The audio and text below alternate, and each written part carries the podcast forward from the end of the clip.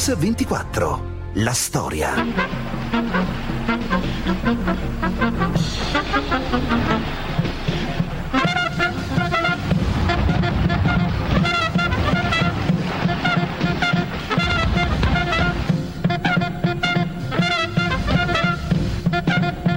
C'è stato un, un periodo della storia, della nostra storia sportiva e pugilistica, gli anni 50, ecco, fino al 62, in cui Loi è stato grande protagonista, su quello non si discute. È uno di quei personaggi che si vedeva subito che era un campione. Duilio ha combattuto 126 volte nell'arco dell'attività professionistica dal 48 al 62 con una media altissima e ha ottenuto 115 vittorie. Non esiste pugile italiano che abbia raggiunto questa quota. Direi il più grande pugile del pugilato italiano.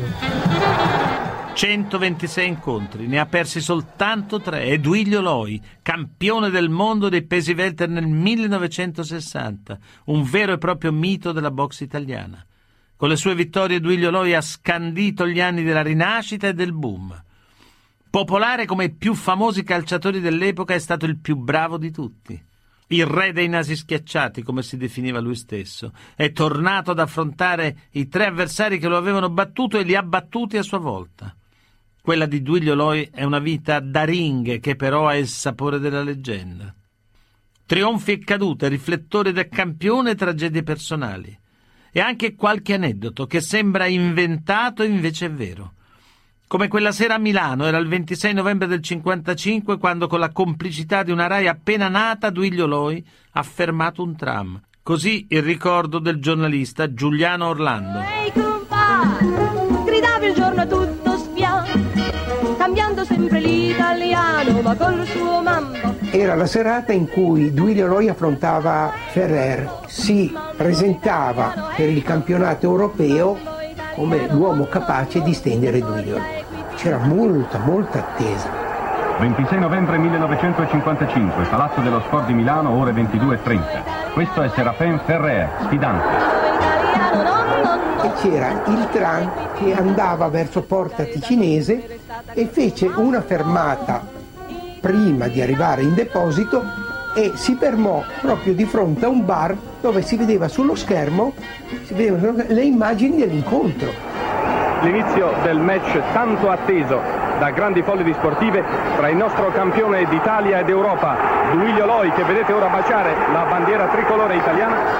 Il guidatore, che evidentemente era un appassionato, alla fermata disse, lui a quel punto si fermava e andava a vedere l'incontro di Loi, dopodiché gli altri facessero quello che volevano. L'eccezionalità dell'avvenimento che la TV italiana è riuscita grazie ad un meritorio sforzo organizzativo ad assicurare ai propri spettatori ha richiamato un pubblico attento e teso in questo Palazzo dello Sport della Fiera di Milano.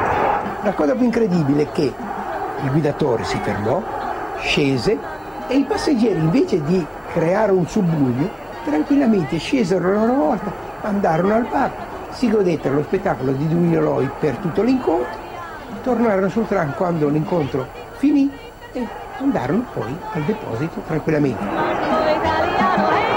Era la Milano degli, alla fine degli anni 50, una Milano probabilmente più umana, a misura d'uomo, con delle velocità diverse, ma era anche questo il segno della popolarità di un campione.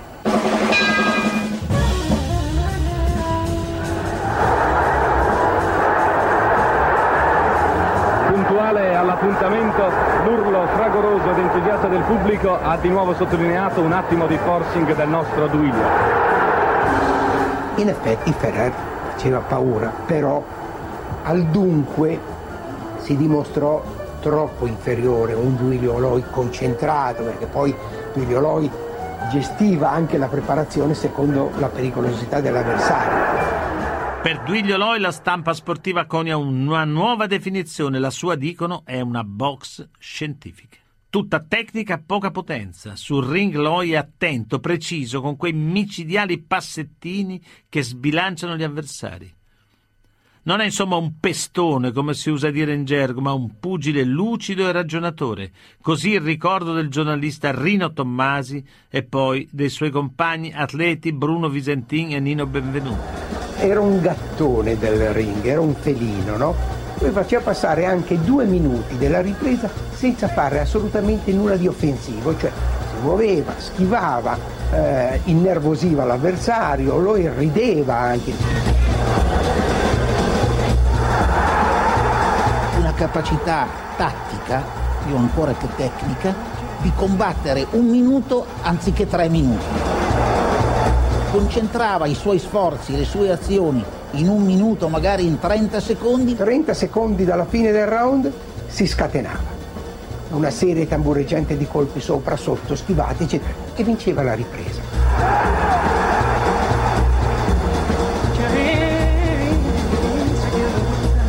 Lui lavorava perché era piccolo, lavorava al corpo a corpo, non poteva stare a distanza, se stava a distanza con me moriva. Invece standomi vicino, faceva sul gioco di, di pugilato, era bravo, andava vicino era bravo.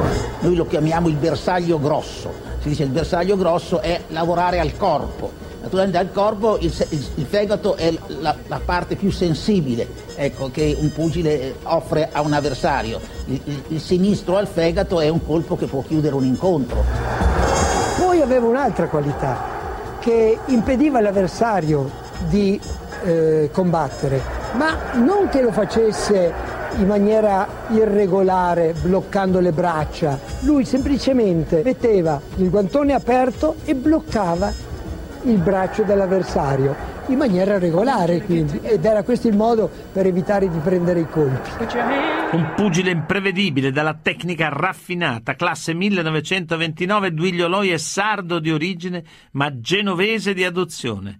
Il suo luogo di nascita però è Trieste, la città che per una curiosa coincidenza ha dato origine a tanti nostri pugili, così Nino Benvenuti è la figlia di Loi, Bonaria. Probabilmente c'è l'aria buona e poi c'è qualche cosa, perché Mitri, Loi e anch'io, insomma, penso che tre pugili così non nascono per combinazione in un posto solo.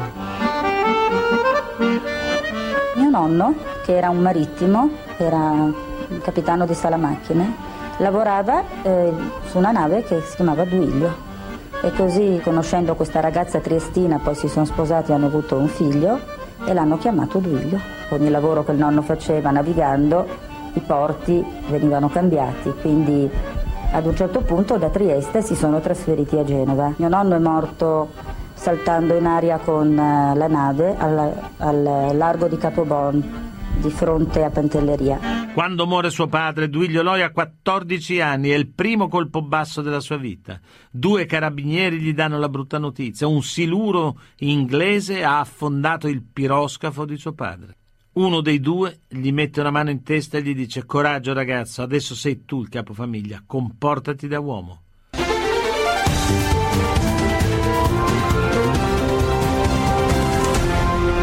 Mix 24 la storia. Rieccoci su Radio 24. Oggi parliamo di un fuoriclasse italiano, il campione del mondo di pugilato Duilio Loi, nato a Trieste nel 29, che comincia giovanissimo a tirare i pugni. Queste le sue parole e quelle della figlia Bonaria Loi. Quanti anni aveva Loi quando iniziò a frequentare le palestre? Mica molti, 10-11 anni, ma non per fare del, pugilato, sport in genere, in generale posso dire. Insieme con due amici si diceva, perché sono tutti matti, tirare dei pugni alle mosche a vuoto davanti allo specchio non sapevamo. E a 15 anni ho fatto il mio primo incontro, il debutto a Genova per due riprese l'irreditante, poi alla terza mi ridiede indietro quelle che gli ho dato nelle due riprese e alla terza quelle per vincere anche. Spesso lui marinava la scuola e andava in palestra. Quando mia nonna l'ha saputo, chiaramente lei non voleva che lui facesse il pugilato, voleva che si diplomasse e che facesse un altro tipo di attività. E gli ha mandato i carabinieri in palestra. E poi è andata a vederlo però, perché lui era minorenne e quando ha visto che era talmente bravo io ricordo, questa è una frase che è sempre stata ripetuta, allora adesso se non lo farai bene fino in fondo ricordati che ti picchio io. Duilio Loi perde prematuramente il padre e si sposa giovanissimo, gettandosi nel professionismo. L'inizio è durissimo. Lui stesso ricorda i momenti più difficili. Loi quali sono stati a suo giudizio i match più duri della sua carriera? I duri sono stati quelli quando lui era uno sconosciuto, quando cioè con moglie e due figli a carico, oltre al lavoro, dovevo trovare il tempo per allenarmi. Quando il giorno dopo un match dovevo andare al lavoro, anche se mi sentivo un gran bisogno di riposarmi. Nei primi anni 50 Loi combatte una decina di volte l'anno, ma lo pagano poco. Per mantenere la famiglia deve lavorare al porto come scaricatore, oppure vendere spugne nelle profumerie di Genova. Nelle sue memorie scrive se qualcuno mi avesse detto che un campione d'Italia non guadagnava abbastanza da mantenere la famiglia, gli avrei dato del pazzo. Intanto però, sul ring non ha rivali. I pugili italiani li batte tutti. Dal 1951 è campione italiano dei pesi leggeri. Queste le sue parole. Dopo aver conquistato il titolo italiano, alternai la mia attività in Italia e all'estero. Giustamente all'estero mi misi in luce e diventai sfidante per il titolo di campione d'Europa contro Johansen. Andai a farlo a Copenaghen e purtroppo persi.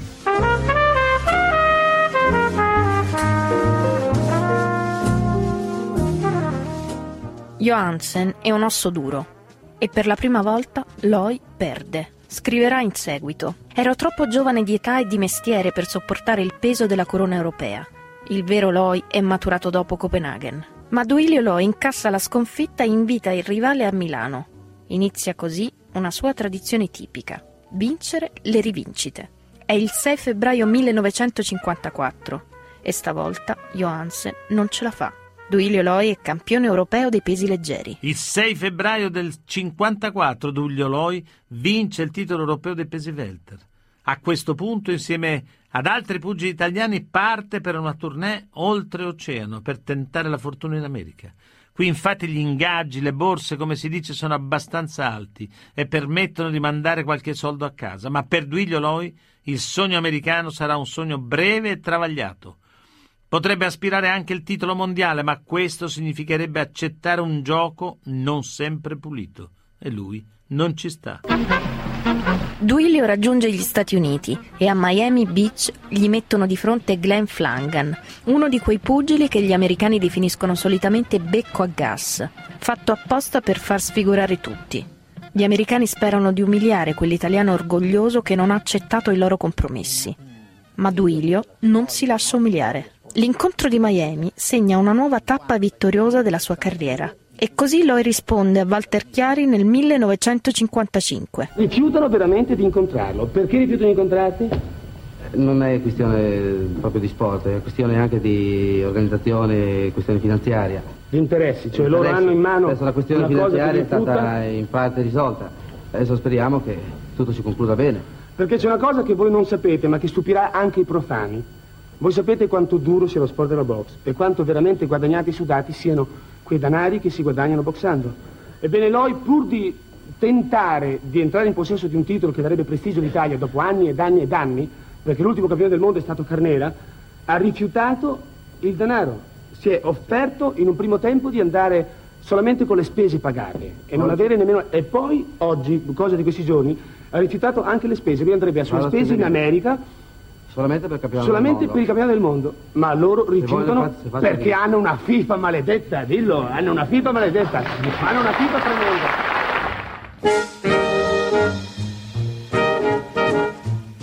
Nel frattempo il suo fisico è cambiato. Loi è diventato più grosso, è passato nella categoria dei welter junior. Ormai è chiaro che per arrivare all'incontro per il mondiale non è sufficiente tirare pugni. Occorre lavorare dietro le quinte. E finalmente Loi incontra l'uomo giusto. Steve Klaus. Insieme annunciano che il match per il titolo mondiale sarà San Francisco contro il portoricano Carlos Ortiz. Così Bonaria Loi, figlia di Duilio, ricorda il manager e allenatore di Duilio Loi. un ebreo ungherese, eh, poi eh, diventato americano. Durante la guerra era stato nascosto vestito da pope in Vaticano. Oltre ad essere un ottimo manager, era anche una persona di, di- di grande eh, public relation con quel mondo americano e sapeva benissimo eh, come destreggiarsi per poter arrivare alla meta. Loi ha dovuto aspettare questo momento per 5 anni, ma adesso ha 31 anni e non è più giovanissimo e non tutto va per il verso giusto. La RAI del 1960 non ha i mezzi per trasmettere una diretta televisiva e manda solo due inviati. Gli italiani ascoltano l'incontro alla radio. Loi perde. È la sua seconda sconfitta. Ma questa volta non la manda giù. Non pensa di meritarla. Anche i pochi che hanno visto l'incontro continuano a non essere d'accordo tra loro. Questa è la testimonianza di Giuliano Orlando. Quando combatté a San Francisco, eh, Duilio Loi si dovette far fare le infiltrazioni perché aveva il polso della mano sinistra infortunato. Anche questo, insomma, bisognerebbe saperlo. Tra l'altro tenendo conto che perso a San Francisco con un verdetto, con una split decision. Tra l'altro l'arbitro non contò Ortiz che era andato al tappeto, è vero che era finito giù con la, con la faccia oltre le corde, non lo contò e ci fu un verdetto di 2 a 1 a San Francisco, il che è tutto dire. Misi tre volte per terra, anche tre volte per terra Ortiz. Penso che avevo vinto meglio che in Italia. Eh, ho avuto un applauso, una stampa favorevole.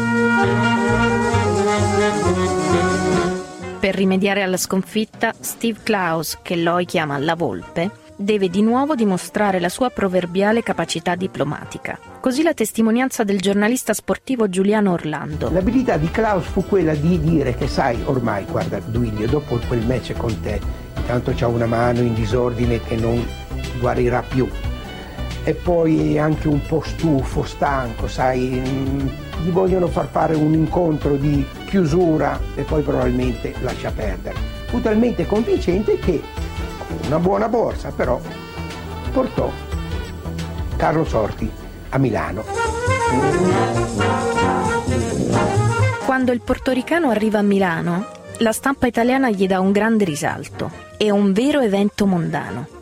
E per l'occasione Loi si è preparato come mai aveva fatto prima. Due mesi e mezzo dopo la sconfitta di San Francisco, a San Siro va in scena la serata che farà passare Loi alla storia. È il primo settembre 1960. Quello stesso giorno la nazionale di Trapattoni e Rivera vince 3 a 1 con il Brasile. L'Italia è in piena fibrillazione sportiva. A Loi la folla urla. Dacci il titolo. Loi ha riempito lo stadio di San Siro il primo settembre del 1960 in piene Olimpiadi di Roma. Non c'è stato nessun altro pugile. Ecco come Gianni Minà racconta questo celebre match. Ortiz attacca per primo con un gancio destro al corpo. Ancora Ortiz tocca con un gancio destro al viso che Loi non riesce ad evitare. Il campione piazza ancora larghi ganci sinistri al capo mentre Loi è presso le corde.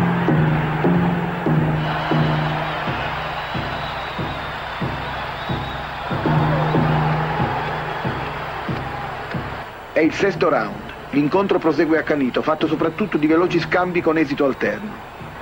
L'arbitro André Sparagherra dà il segnale di avvio dell'ultimo round.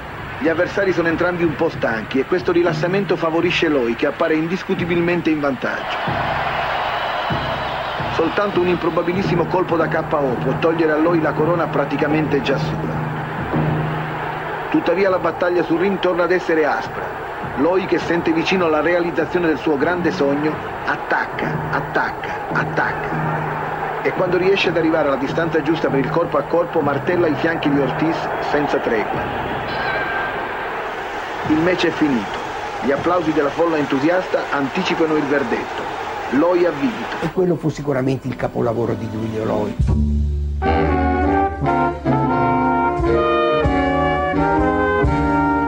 Loi porta la cintura di campione alla Madonna di Loreto e dichiara più volte che l'artefice di questo capolavoro è Dario Bensi, l'uomo che lo segue in palestra, quello che è con lui dall'inizio, l'uomo che lui chiama maestro. Così ricordo del campione Benvenuti e della figlia di Loi. Era un allenatore di Genova che lo ha creato, è quello che lo ha preso in palestra ai primi pugni e lo ha portato fino a diventare un campioncino.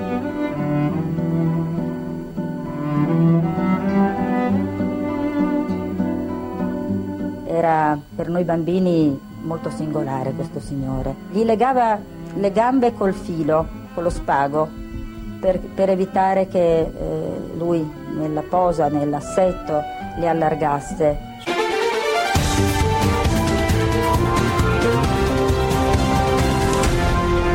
Mix 24, la storia. Rieccoci a Mix24, oggi raccontiamo la storia di un campione di pugilato, Duilio Loi, che dopo la vittoria contro Ortiz è un eroe nazionale, riceve medaglie, diplomi, viene nominato cavaliere, tutte le trasmissioni televisive lo vogliono come ospite. Ed è addirittura il protagonista di un fotoromanzo, i giornali lo definiscono il re di Milano. È la Milano dei primi anni 60, gli anni in cui il pugilato è uno sport molto amato e i pugili sono delle celebrità come raccontano Rino Tommasi e la figlia di Loi. Il parterre di una grande riunione di pugilato, parlo degli anni migliori della nostra box, quelli caratterizzati da Loi a Milano, ma anche quelli poi eh, caratterizzati a Roma da Rinaldi, da Benvenuti, eccetera, eccetera. Era una sfilata di divi, eh, di attori, attrici, cantanti, eh, poeti, scrittori, c'era eh, tutto il bel mondo. Le donne andavano a vedere la box, amavano la box.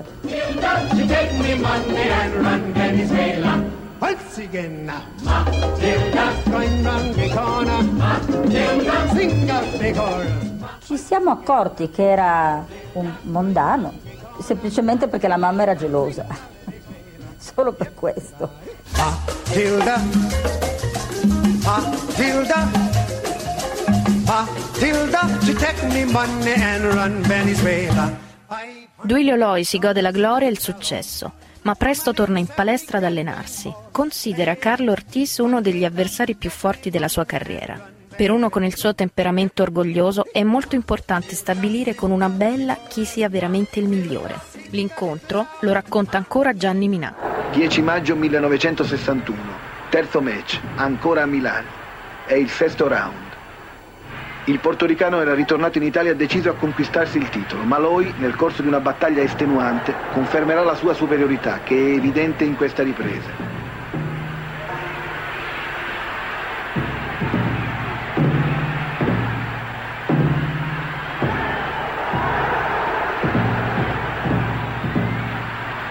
Al rallenti l'episodio fondamentale di questo assalto.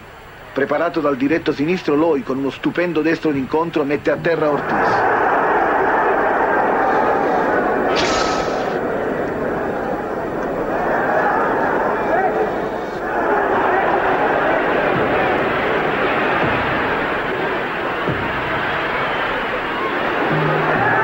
Il portoricano non si rialza subito e quando lo fa è costretto a subire un destro uguale a quello che lo aveva atterrato. Poi, sotto l'impeto dell'italiano che gli piazza precisi uppercuts al mento, non può fare altro che aggrapparsi per evitare il peggio. L'azione di Loi è tremenda, i suoi montanti cercano ferocemente il KO che solo il grande mestiere del portoricano riesce ad evitare. Loi, dal canto suo, non cessa di attaccare furiosamente, nella speranza di cogliere il successo prima del limite. Quindicesimo round. Ortiz si è ripreso molto bene e limita con la consueta freddezza l'azione dell'italiano. Il portoricano ha un bel ritorno e si incrociano altri furiosi colpi, come se il match fosse iniziato in questo momento. Nel corso di uno scambio Ortiz mette a segno una serie al viso, poi un destro che mette l'italiano al tappeto. Loi ha sentito il colpo ma si rialza immediatamente, tanto che l'arbitro non effettua alcun conteggio. Ortiz cerca di sfruttare il momento, ma il gong glielo impedisce. Il terzo incontro ha dato ancora ragione a Loi. La sua superiorità nei confronti di Carlos Ortiz, malgrado la stanchezza finale, è stata ribadita.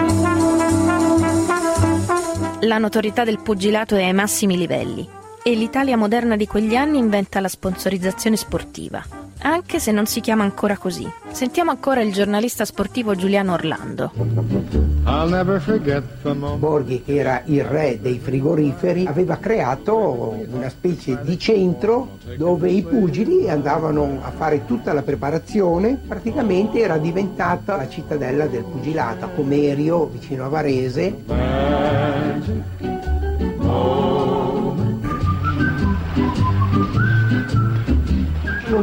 Che voleva tirarci fuori il guadagno, lui era un appassionato, le faceva enormemente piacere di godere dell'amicizia di questi grandi campioni. Per conservare il titolo mondiale, adesso Loi deve incontrare un nuovo sfidante. Dall'America arriva un altro osso duro, si chiama Carl Perkins. È un nero di Chicago, velocissimo, con una buona tecnica e a otto anni meno di lui. L'incontro si svolge di nuovo a Milano il 21 ottobre del 61.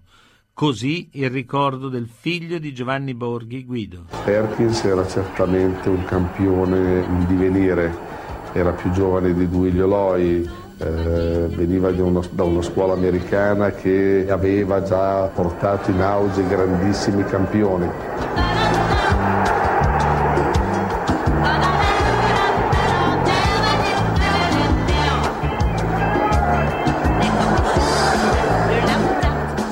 Risultato non fu eccezionale, devo dire che i giudici forse hanno sentito un po' l'influenza del pubblico di casa perché il match era veramente al limite e mantenne in ogni caso il campionato del mondo. Con la solita brusca sincerità, Loi non nega che quell'incontro non era proprio un pareggio, ma come al solito il suo pensiero va immediatamente alla rivincita. È il 14 settembre 1962. Loi non sta bene, ha preso degli antibiotici. Prova a chiedere un rinvio del match, ma ormai è troppo tardi. E questa volta la sua sconfitta è netta. La differenza di età tra i due pugili si è fatta sentire. Così Loi risponde a Sergio Zavoli. Ho sbagliato tattica, pensavo che quello che ho fatto poteva bastare, in un dato momento che ho visto che non si poteva fare più altro, cercando di immaginare che dovevo fatto almeno un pareggio. Se mi accorgevo prima che ero così in ritardo, avrei dato ancora più a fondo, è partito prima. Purtroppo quando me ne sono accorto era troppo tardi. Duilio Loi è un uomo orgoglioso. Per lui smettere così è impossibile. In poco tempo si rimangia i propositi di ritiro. Vuole la bella. Rivuole Perkins. A poche ore dall'incontro con Perkins, Loi si trova in un ottimo stato di forma. E Perkins è sicurissimo di batterla. E che cosa dice di questa affermazione? Beh, beato lui che è tanto sicuro. Poi ne ha aggiunto anche un'altra, dice che io meglio che non cambi tattica dalle altre volte così, perché se la cambio vado a dormire eh, prima del me- metà Sì, ha parlato del sesto Prima- round. Sì, sesto, settimo round. Va bene. Eh, Beato lui, pazienza. Perkins come Ortiz dichiarato che in sette riprese o il settimo riprese metterà fuori combattimento Duilio Loi. Per conto mio quell'uomo, quello che mette fuori combattimento Duilio, deve ancora nascere. Stiano bene attento questi spacconi che vengono qua con queste dichiarazioni perché Duilio Loi è preparato bene, molto bene. È il 14 settembre 1962. Per Duilio Loi è il match della vita, quello che dà il segno a tutta una carriera. Loi si è preparato allo spasimo, vuole riprendersi il titolo. È una battaglia spietata, tecnicamente non bella, ma piena di suspense. È l'ultimo minuto della carriera di Loi. Perkins cerca il colpo del KO. Loi replica con energia selvaggia. Quando corre fa ricorso al suo mestieraccio, stringe i denti. Chiede alla sua classe quello che le energie fisiche non gli danno. Il pubblico capisce e scandisce a gran voce il suo nome. Loi ha strappato con il cuore e con i denti la sua ultima vittoria. È di nuovo campione del mondo dei Welter Junior.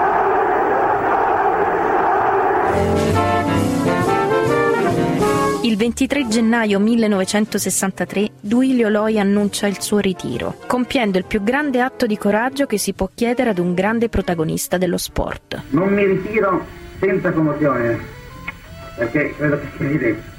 Le, pro- le prospettive di altri guadagni non rientrano nei miei calcoli. Ritengo di avere di dovere al pubblico che mi ha seguito e incoraggiato questa mia decisione. Duilio Loi ha voluto chiudere in bellezza, ha rinunciato a 100.000 dollari per due incontri già fissati in Giappone. Lo ha fatto per tenersi il ricordo di una vittoria, ma anche per dimostrare che tipo di uomo è. Adesso per lui ci sono però le insidie della normalità, l'ambizione di una vita tranquilla e la tentazione di rimanere comunque sotto i riflettori. Duigliolo, insomma, inizia il suo match con la vita, stavolta fuori dal ring. Ora sono finalmente tranquilla che mio marito abbia smesso di fare il fucilato. La nostra vita di ansie e di preoccupazioni sarà finalmente finita. Tornato ad essere un cittadino come tanti altri, Duilio dedica ora le sue assidue cure al ristorante che gestisce personalmente aiutato dalla madre. Anche nella nuova professione l'ex campione ha già acquisito uno stile suo personalissimo. Così il ricordo della figlia e le sue stesse parole intervistato dopo il ritiro. Era un ristorante che andava molto bene, dove mi dicono si mangiava molto bene, ma era anche molto legato al, alla gente che voleva andare a vedere il campione. Senta Loi, è stato duro appendere i guantoni al chiodo, come si suol dire? Quando si ha una famiglia è doveroso fare una scelta. Io la mia scelta l'ho fatta. Ha un buon ricordo dell'ambiente pugilistico in generale? No, mi dispiace dirlo, proprio no. Troppi interessi, troppa invidia. E non è come sul ring che è una battaglia a viso aperto. È una battaglia troppo nascosta. Troppi intralazzi.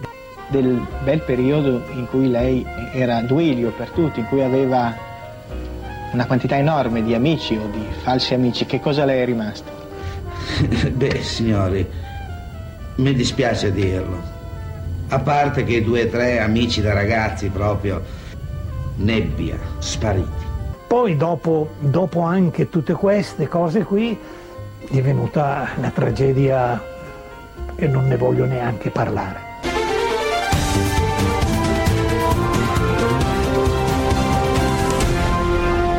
Mix 24. La storia. Rieccoci, stiamo raccontando la storia di Duilio Loi. Dopo aver vinto il titolo mondiale nel 63, l'annuncio del ritiro e l'inizio di una nuova vita. Ma non è finita. Questa volta una tragedia familiare lo riporta sulle pagine di tutti i giornali. Milano, 12 aprile 1973. Manifestazione indetta dal Movimento Sociale Italiano. Vi si innestano gruppi di avanguardia nazionale, squadre di boia chi molla provenienti da Reggio Calabria, estremisti reduci da un'altra rivolta di piazza di segno neofascista, organizzata all'Aquila. La situazione si fa subito tesa. Aquila, Reggio, Milano sarà peggio, gridano i manifestanti. Lo scontro più duro con la polizia avviene in via Bellotti. Vengono lanciate bottiglie Molotov, poi, da due manifestanti, Maurizio Morelli e Vittorio Loi, figlio di Duilio, parte una bomba a mano che colpisce in pieno petto l'agente Antonio Marino, uccidendolo. La sera stessa, poco dopo le 23, il dirigente del Fronte della Gioventù telefona al capo dell'ufficio politico, Alfonso Noce, e gli indica il nome dei due attentatori. Loi e Morelli vengono rinviati a giudizio. Ricorda così Giuliano Orlando. Qui si vede proprio il padre, il vero padre. Fece dei grandissimi sacrifici, non elemosinò nulla a nessuno, non chiese aiuti da nessuna parte, se la sbrigò da solo, anche se il conto alla fine fu salato.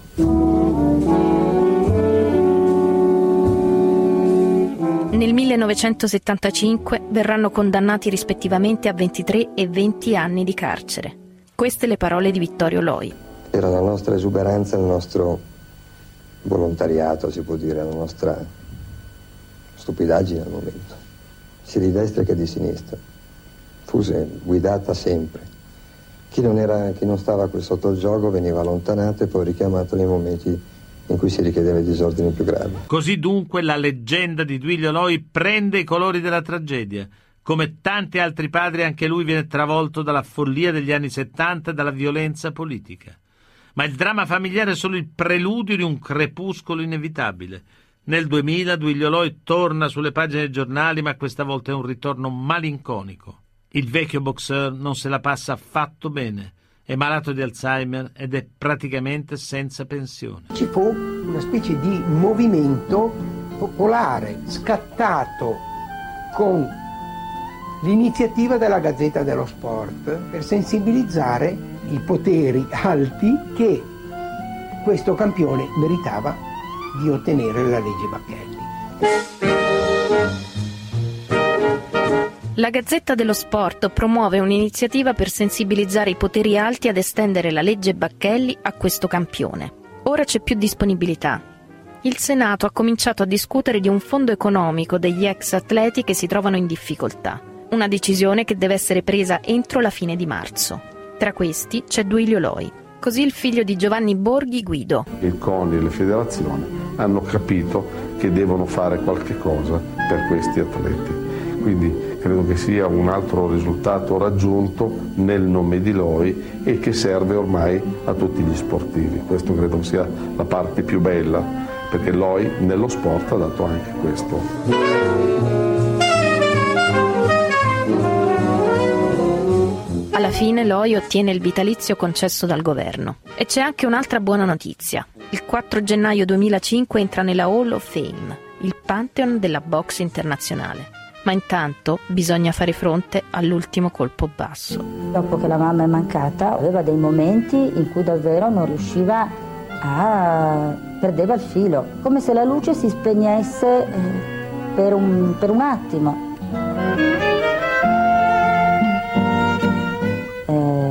Fine il responso è stato brutto. Lui aveva l'Alzheimer. La vita da ring di Duilio Loi finisce il 20 gennaio del 2008. A 78 anni Loi si arrende a una malattia che mette fuori uso il cervello, un destino beffardo per un pugile che è stato il campione della box intelligente. Ma Duilio Loi non era il tipo da piangersi addosso, a lui piacerebbe essere ricordato come un tipo tosto, una miscela di sincerità, aggressività, simpatia che nei suoi anni d'oro ha incantato le folle quando era il ballerino del ring e quando per tutti era solo Duilio. Così si definiva. Si dice che lei fosse particolarmente cattivo in determinati incontri. No, io non ho mai messo cattiveria nei miei combattimenti. Semmai molto impegno agonistico. Questo sì. Nino, benvenuti, anche lei è stato campione del mondo. Qual è stato il momento più bello per lei? Eh, sono stato campione del mondo, è stato un momento bellissimo quello, ma eh, uno ancora più bello per me è stato quello della vittoria olimpica, quella delle Olimpiadi del 1960 dove eh, vinsi la medaglia d'oro. Ecco, quello è il momento che ricordo più con passione, proprio, Perché? profondo del cuore, perché ero un dilettante, eh, ero alle prime armi, diciamo le prime armi si fa per dire, ma è una, eh, è una vittoria dalla quale non diventi mai ex. Oggi si dice ex campione del mondo, ma non si potrà mai dire ex campione olimpico, perché sono un olimpionico e quindi campione per sempre. Il pugilato che prima eccitava le folle, ora non più, è vero? Eh, un po' meno, un po' meno. Non lo so perché, o meglio, eh, la gente eh, è meno eh, attratta da questo sport di quanto lo fosse in passato. Mi dispiace, ma soprattutto perché è uno sport molto difficile, uno sport che non è frequentato da tutti e non può essere frequentato da tutti perché è uno sport dove serve grandi sacrificio e prove di volontà incredibile. E oggi purtroppo, per come vanno i tempi, i ragazzi non sono disposti a questo. C'è meno fame in qualche modo. Eh, meno male, diciamo però meno male. Ma la TV, che è sempre stata un moltiplicatore di ascolti, anche per il pugilato, poi è stata quella che lo ha ucciso? Ma non direi, direi che la televisione c'era e c'è ancora, allo stesso modo di prima, ma è che ci sono altri interessi che attraggono le folle, i giovani, i quali giovani sono attratti di più da sport più facili, più semplici, più leggeri, meno difficili, di minor sacrificio, ecco. E allora eh, ci si indirizza di più verso altri sport e il pugilato di meno e ne soffre, ne soffre moltissimo. Ma il doping, che è una piaga dello sport, è mai esistito nel pugilato? Boh, forse sarà anche esistito, ma non così acclaratamente come lo è in, negli altri sport.